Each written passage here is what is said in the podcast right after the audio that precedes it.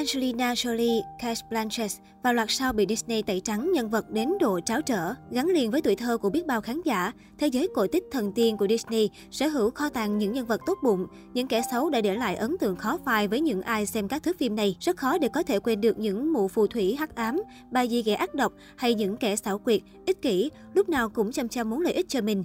Sự tàn độc của những nhân vật phản diện vốn được xây dựng rất xuất sắc của Disney cũng trở thành tiền đề để làm nổi bật hành động sự tốt bụng của nhân vật chính. Tuy nhiên, trong những năm trở lại đây, Disney có vẻ đang chuyển hướng trong cách khai thác nội dung phim của mình. Những nhân vật phản diện không còn bị bắt và đóng vai xấu mãi mãi.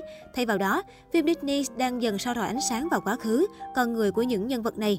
Hành trình hắc hóa đầy những nỗi đau tuổi hờn và hiểu lầm của những nhân vật bị coi là kẻ xấu chính là mảnh đất nội dung màu mỡ cho Disney khai thác, khiến khán giả cũng phải đồng cảm. Đã có 4 lần Disney xuất sắc tẩy trắng cho nhân vật, biến hóa những cái tên độc ác nổi tiếng thành những người tốt bị hiểu lầm.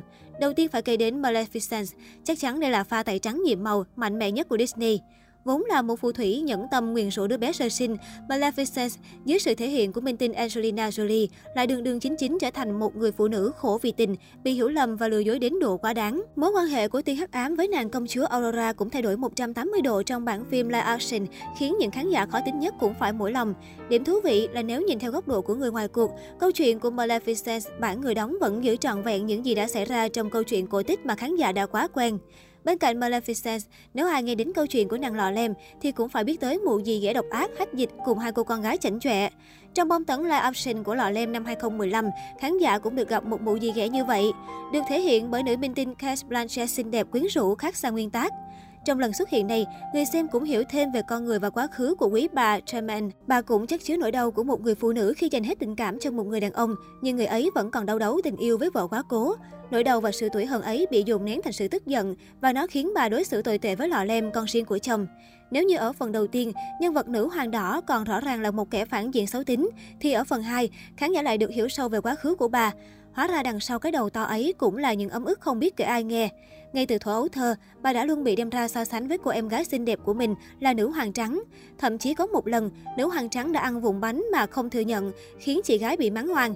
Nữ hoàng đỏ ấm ức chạy ra khỏi cung điện, nhưng lạc lối trong nước mắt mà đập đầu vào tháp đồng hồ, khiến cái đầu bự chạng tới tận bây giờ. Nỗi bật tức của bà đã khiến bà trở thành một con người xấu tính về sau. Trong dàn nhân vật phản diện của Disney, ai cũng biết Cruella là kẻ trộm chó vĩ đại nhất với phi vụ khuynh đảo địa cầu mà chẳng cần phép thuật hay gì. Sự giả man của Cruella còn khiến nhân tình cãi lộn tùm lum với Disney vì chả ai muốn cho con trẻ xem một bộ phim mà kẻ ác có ý đồ lột da tận 101 con chó.